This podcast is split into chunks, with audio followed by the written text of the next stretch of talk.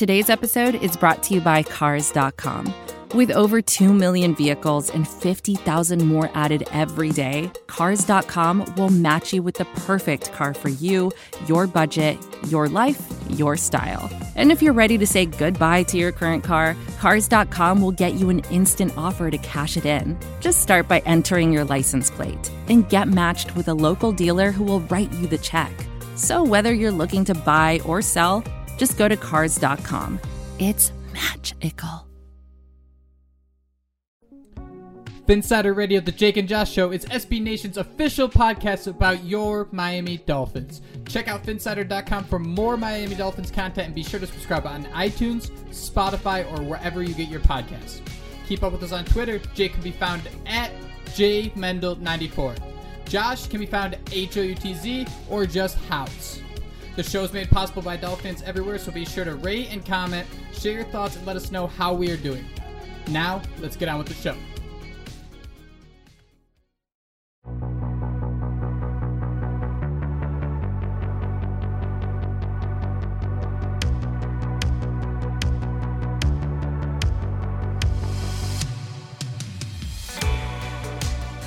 Week two is in the books. Snicker season is dead, and, and and so is my soul. Josh, this is Phinsider Radio. How you doing today, man? It's uh not an unusual day. I guess that's one way to put it. Is this is a familiar spot we have all been in at least a bajillion times before. Yeah, Jake. I mean, every time it seems like the Dolphins are playing a game where we're just sitting there, you know what? This is the game where if they can find a way to win or, you know, stay competitive, we will feel really good about ourselves. They laid an egg. I think Xavier Howard said it best. It feels like a funeral on this Monday morning. Josh, I think this is a team that I don't know needs to bury a football or something. I mean, that was just a it was such a frustrating experience because the game seemed to be over within four minutes, right? The Bills come out. Uh, actually, the Dolphins come out, believe it or not, and they go three plays, negative seven yards, and it was just all downhill from there as the Bills scored in 12 seconds and then again in 330. Uh, before we knew it, it was 14 nothing. Josh Tua Tagovailoa went down with an injury, and it seemed like the whole world was just kind of set ablaze there. Uh, really early on in a home opener that I think a lot of people were looking forward to as a potential turning point for this Miami Dolphins team. Yeah, again, correct me if I'm wrong, but I think this was a sold out crowd. I think this was, you know, the most excited. Let's be honest. We were stoked going into this game. We just kept thinking, you know, if they can somehow pull this out, they're 2 0. Buffalo would be 0 2. But Jake, I mean, from the very start, I mean, it looked like the Dolphins were outmatched. It looked like the offense didn't even come out of the locker room. Everyone wants to point the finger, but, um, you know, at the end of the day, I don't know that this game would have, you know, truly went any differently. I mean, it truly felt like they were outgunned from the start, but losing Tua Tagovailoa was definitely the big, you know, heartbreak there. And you just hope that that rib injury isn't as serious as, you know, at first look, because I mean, that was a brutal hit. Jesse Davis got beat bad and Tua had no chance there. He was, he was destroyed. It was ugly. Yeah, Josh, you know, there were, it seemed, uh, let's just get into it. Let's start with the offensive line talk, a unit the Miami Dolphins have spent so much on. And let me just start by saying,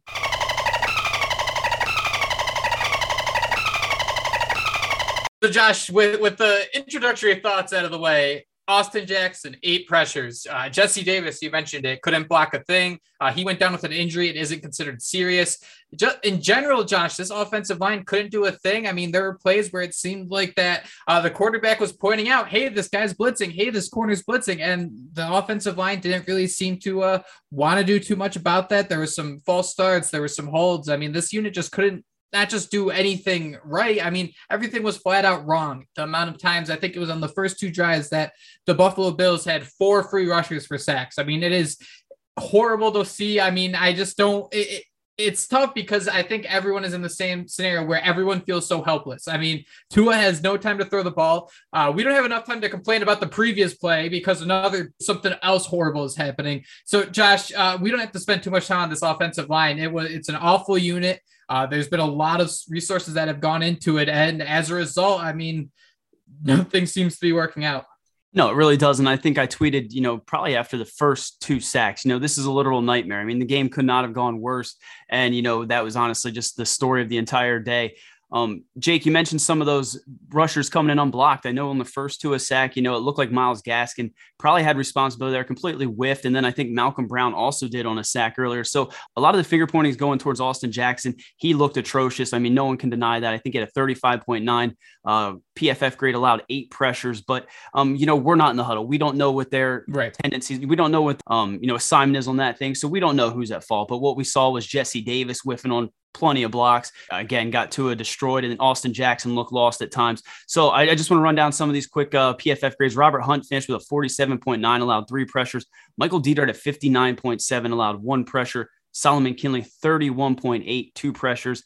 Jesse Davis at 35.4, and then Liam Eichenberg at 54.7. So up and down the board, I mean, the, play was just very bad. I mean, there's no other way to put it. Like you said, I mean, this was a disaster from the start. And yeah. I guess the biggest thing here, Jake, you said we're, we feel helpless, but you know, we're heading into week three. I mean, how much more helpless can we feel after all those draft picks invested in some of these players? You know, we sat here and said, these are young guys, you know, give them time. Let's see what they can do. We're now seeing what they can do. And I don't know about you, but Austin Jackson, you know, looks dismal. No one wants him out there. Jesse Davis, I mean, you said on one of the first pods that we did this year, if he's starting, that's a, that's, you know, not a good sign. He's the perfect sixth man. He's now your blind side. And I mean, it got to a killed. So it's a helpless feeling. Not sure where the Dolphins go from here. Maybe they sign Mitchell Schwartz, but um, you know, if the Dolphins want to turn this thing around, it's going to take more than Tua being healthy because that offensive line's atrocious. Yeah, and I think it's important too, and and I want to keep repeating this moving forward. And I want you to stop me if I'm being too much of a homer. But Josh, we are sitting here in week two.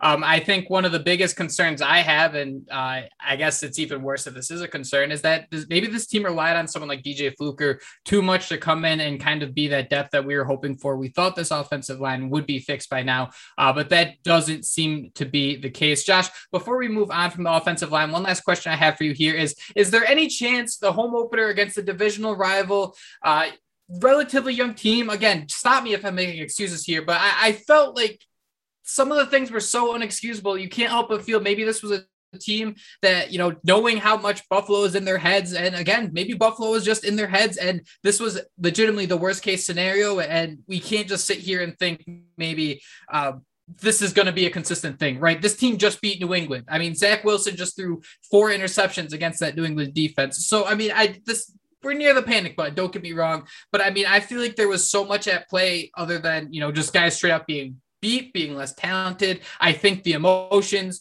uh, the mental game is where the Dolphins started to lose, and then you bring in the drops and everything we're going to get to soon. I mean, it just seemed like this isn't a game we're going to see often. I mean, you think about the Patriots last season, Josh, uh, they lost 26 to 10 to the Lions. All right. So, I mean, I'm frustrated. I yelled at my TV yesterday.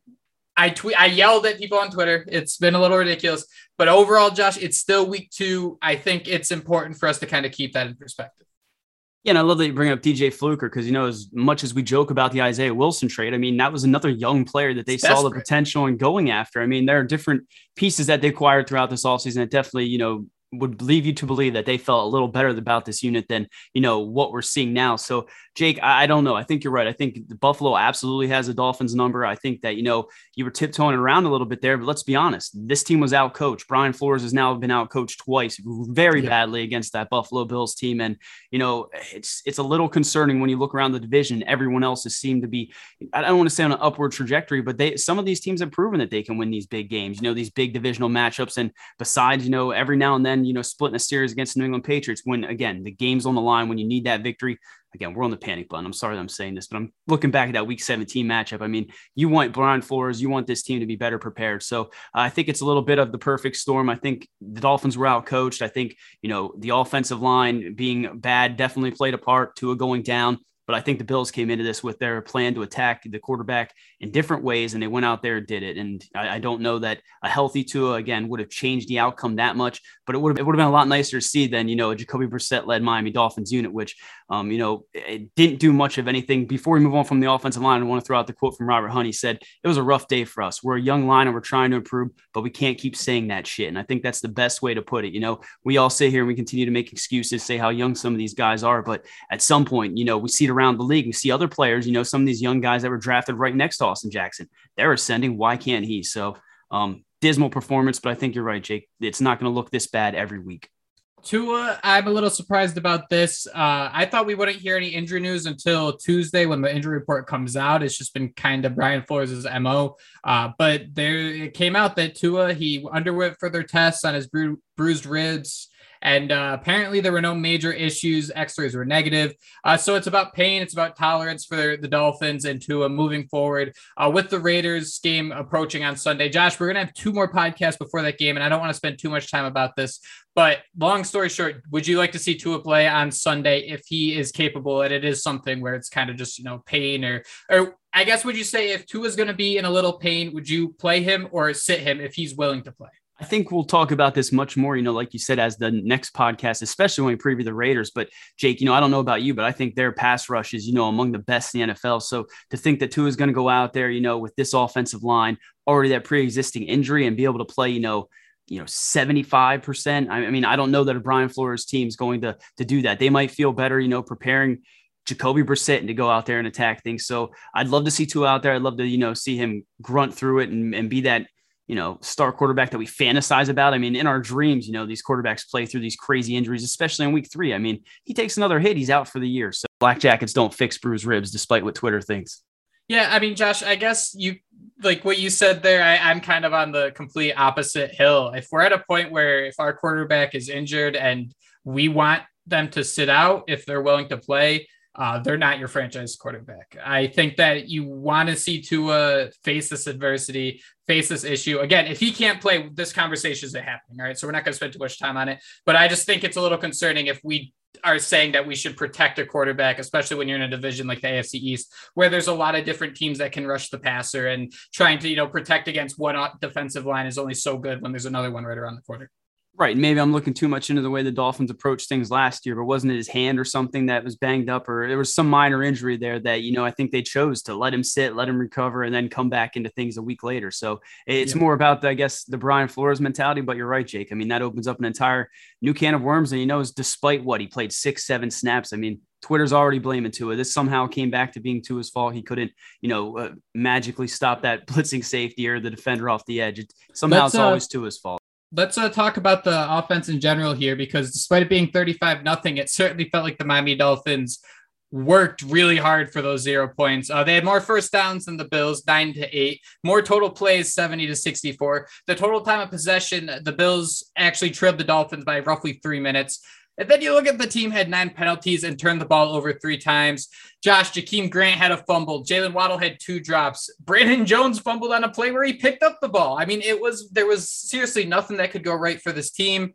Uh, I think I want to start with Jaylen Waddle here, Josh. Uh, jump in whenever you want, but otherwise, I kind of have to say that uh, that that fumble by Jaylen Waddle was absolutely brutal. Uh, he also had two drops on the day, and then you kind of look at what the Miami Dolphins are doing with Jaylen Waddle. Outside of that, he had six receptions um, on six pass attempts. Outside of those two drops, and I'm not trying to say that to you know give him credit, but the Dolphins are going to use this guy. Uh, in the running game. This is running through the air, like we said. So when Waddle has those drops, it's no longer just a drop. You know, that is a given two, three, four yards. You scheme those plays, uh, you're open and you kind of have to make those plays. And that was pretty concerning to see from Waddle when the drops aren't plays where, you know, he's getting hit or uh, there's pressure looming over him.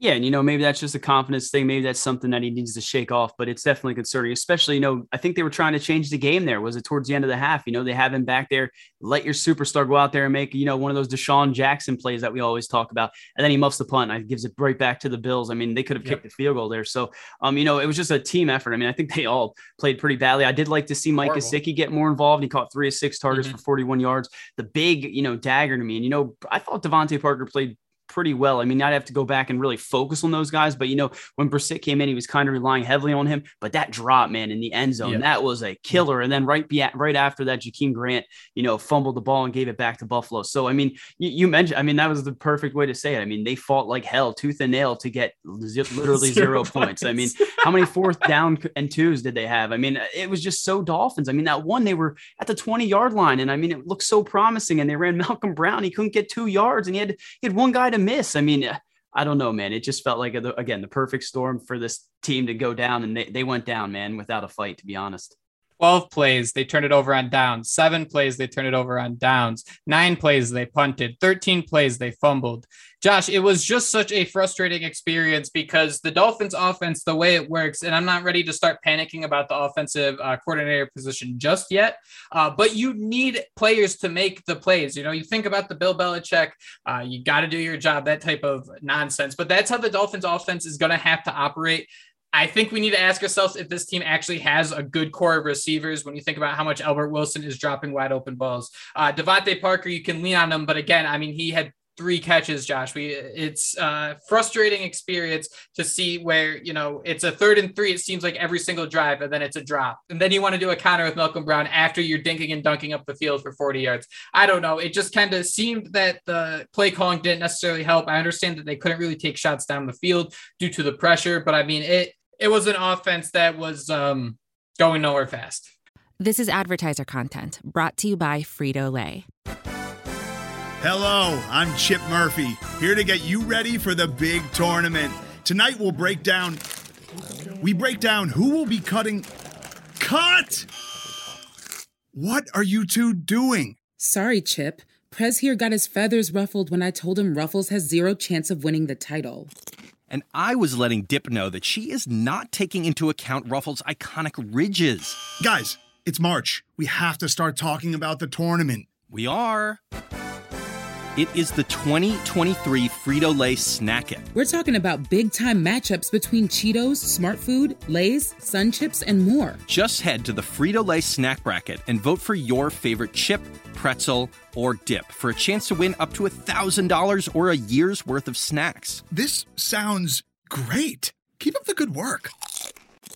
Just go to fritolaysnackit.sbnation.com. No purchase necessary. Sweepstakes ends 4-3-2023. Void where prohibited. Here's worth of snacks awarded in the form of 52 coupons, each good for one bag of chips. See official rules at fritolaysnackit.sbnation.com. Yeah, Jake, I mean, that's a great question. Maybe that's why they went into, you know, training camp and preseason with so many receivers because they were hoping one of these guys, you know, truly sees that moment. I mean, I'll be the first one to throw egg on my face. You know, I, I believe Preston Williams was good. Would he have one reception on three catches for two yards? I thought Albert Wilson, you know, this was his year. You know, he was that big playmaker eh, throughout camp. I mean, is he that dynamic playmaker or was he just you know a flash in the pan? It seems like he was a flash in the pan with those two critical drops. So um, you know for a unit that we sat here and you know thought was one of the stronger points jake i think you're probably closer to right. You know this this receiving core is probably a bigger issue than we lead on to believe but when you have an offensive line that can't hold up maybe we just are expecting too much out of that group. So um, again i think again i think it's a little bit of everyone that fault here jake. The yeah. question i have is you know if Godsey's calling plays now you know they have co-offense coordinators at what point do you pull the you know, pull the play calls from him and let Studesville go out there and hopefully try to write this thing. Because I mean, part of the reason you have those two chefs in the kitchen is so that when one of these guys isn't getting results. I mean, again, I don't know who's at fault here. Could be the offensive line, could be a mixture of things. But at some point, I think we're going to have to sit here and say, is George Godsey the problem? Should we let Studesville do some things? Because um, this offense has to do better. Josh, you say that, and, and, the only thing I can think about is the fact that we, you said uh, you were excited to see Mike Gesicki get more involved, and I was too but he had three catches for, uh, on six targets. And with George Godsey calling the plays, he's someone, he was a tight ends coach. I thought for sure this would be a team that could thrive with the tight ends. And we see Cethan Carter out there playing a lot more snaps than I think we'd like to see. He had one reception for eight yards. Uh, but Josh, generally speaking, I thought the tight ends would be a much bigger part of this offense. If you're going to keep 12 of them, I mean, you got to do something with them. I mean, we can't see Gesicki being a guy who just plays like four or five snaps or makes four or five plays and is done. This guy needs to be a really big part of this offense, especially in the red zone. And we didn't see that from Godsey. I don't know, again, if it's more that the pressure isn't allowed place to develop, but the tight ends, the tight end usage, the play calling doesn't seem to be meshing uh, correctly. And that is something that is a little surprising considering uh, Godsey's history. Yeah, and I, I, think I was the one that said, you know, Shaheen coming back earlier in the week could, you know, change things. He'd be that red zone target. I think all we saw to Shaheen was, you know, a couple missed blocks and things there. Yep. So uh, again, egg on my face. Jake, this has been pretty much a doom and gloom podcast. So, you know, maybe we should talk about one of the few positives yesterday. And I know it's crazy to say because, you know, the Bills scored 35 points, but anybody that watched that game saw the Dolphins defense fighting tooth and nail to the end of this thing. So um, I guess I just want to get your overall thoughts on the defense. I mean, what did you see that you liked and maybe what you disliked against Buffalo? Yeah, Josh. I mean, those first two drives were brutal. I mean, you do think are they going to drop 56 again? But uh, you got to tip the, your cap to the Miami Dolphins defense for how well these guys responded. Uh, Josh Allen, despite scoring 35 points, I mean, I don't think he really had too too much fun out there outside of those first two drives. Uh, he only completed half of his passes, 17 for 33, so technically not half, but it is what it is. Xavier Howard continues to be a baller, Josh. And, and overall, I mean, they gave up 35 points. This is a game that's going to go down in the record books as a 35 to nothing loss. Uh, but I don't, those last points, I mean, the last 21 points the Dolphins gave up, I really can't blame the Dolphins defense. That's, that's tape you just throw away. I mean, it is kind of what it is. Yeah, and I mean, I think the run defense again, besides from that huge, you know, I think Devin Singletary went untouched for almost like a 50 yard early in the game. After that, I mean, they kind yep. of buckled down. I mean, they looked solid. They were getting pressure on Josh Allen again. It was kind of what we ne- thought we needed them to do, but I mean, Josh Allen's just too darn good, and the secondary can't latch down that long. But Jake, uh, PFF Ryan Smith uh, again guys take pro football focus you know however you want. Some people love their stuff. Some people you know are very skeptical but they had andrew van ginkel as the highest rated defensive player with a 91.1 zach Sieler right behind him with an 86.6 xavier howard with an 82.3 Jevon Holland again had a nice game with a 77.5 and Eric Rowe with a 76. So um, uh, you mentioned Xavier Howard, Jake. I mean, to me, it just, again, this is a guy that we were back and forth as a fan base. You know, should they trade him? Should they do this and that? This dude is a playmaker. He is all over the field. And, you know, when you mm-hmm. need him to, to change the game and keep him alive, he did that. Andrew Van Ginkel, love to see him out there getting more pass rush reps. Don't actually have the snap count listed here, but I mean, I thought he was all over the field. Biggest concern was Jaelan Phillips again, only getting 18 snaps. We'll throw egg on my face, but um, I think it's closer to maybe time we put him on a milk carton opposed to anything else. But uh, I think Noah Igbinoghene probably lives on that milk carton. No. Oh my God, that that's starting to get to be a frustrating situation where you have a first round pick uh, who was inactive the first two games of his second season. Obviously, I mean, you could say that the Dolphins have so much depth at cornerback that maybe we should have drafted more offensive linemen. I don't know. It's frustrating, and two, I don't. I don't know if I'm just someone who doesn't close the book quick enough, but I'm not ready to completely shut the door on Noah Igbinoghene just quite yet. Jaelan Phillips, I thought he looked okay against the run, but you're right. Uh, after I tweeted that, it just didn't seem to be doing too too much uh, for the team. Josh, the Dolphins did pressure Josh Allen 12 times despite only sacking him once. And to put that into perspective, the Dolphins gave up 24 pressures. So yikes on that one. And Perfect. the last note I have about the defense that I've actually changed my perspective on, I I haven't been a big fan of the number switches. Uh, obviously, someone who covers a lot of high school sports, I am used to seeing, you know, wide receivers be eight and all these kind of diverse numbers uh, at the on the football field, I guess I should say. But man, Jevon Holland in that number eight jersey, he looks awesome. Uh, this looks like a surefire hit for the Dolphins because that dude always seems to be around the football, and he looks like he's uh, fits in on the football field. He is a very, very big body.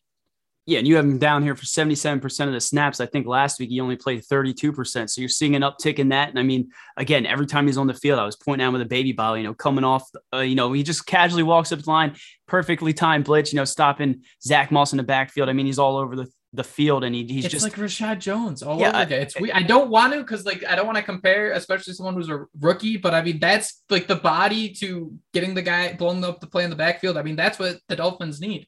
Yeah, and I think the biggest, you know, the difference there is he can come down and, and be that presence against the run. But I mean, the way he can go from sideline to sideline and switch his hips, I mean, this dude is going to be a stud. And Jake, I thought you were getting ready for the perfect segue. Again, not the thing that you ride around the motorized scooter type thing, but you know, number eight, we were going to do a jersey giveaway. We don't have the specifics, but I don't know about you, man. We were leaning towards Jaelan Phillips, but when I saw Jevon Holland walk out in that icy number eight, I mean, I think we should do a Jevon Holland giveaway. What do you think?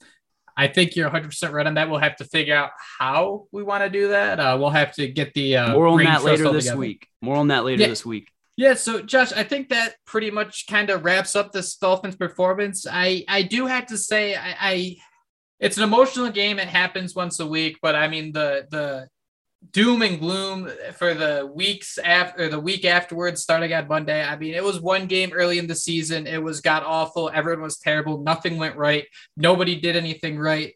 Uh, but the positive to that is odds say that's not going to happen again. The odds do say that, but then again, we're Dolphin fans, and for the last twenty so years, odds, odds have said, happen. you know, we're gonna we're gonna win a playoff game, right? The odds should say that at some point. Yeah. Um, it, it's good, just good not. Point. Jake, you're 100% right. But guys, later this week, we will be back on Wednesday with another episode of SB Nation's Phinsider Radio. Jake and I are going to tweet out a mailbag. We are going to ask for your questions. We'll read off your Twitter handle on air and hopefully comment on what you would like to see. But guys, If you like what you're listening to, please subscribe to the podcast. If you like what I'm saying, follow me on Twitter at Houtz, H O U T Z. Please, please, please follow my co host, the verified journalist. He's a legit journalist, so please follow him at Jake Mendel, J M E N D E L 94 for the Phinsider Radio podcast, part of SB Nation. I'm Josh Houtz. That's Jake Mendel. We'll talk to you next time. Fins up. Fins up. That was Phinsider Radio, part of the Phinsider.com and the SB Nation Network. Miami has the Dolphins, the greatest football team. We take the ball from goal to goal like no one's ever seen. We're in the we're always in control. And when you say Miami, you're talking Super Bowl, cause we're the Miami Dolphins. Miami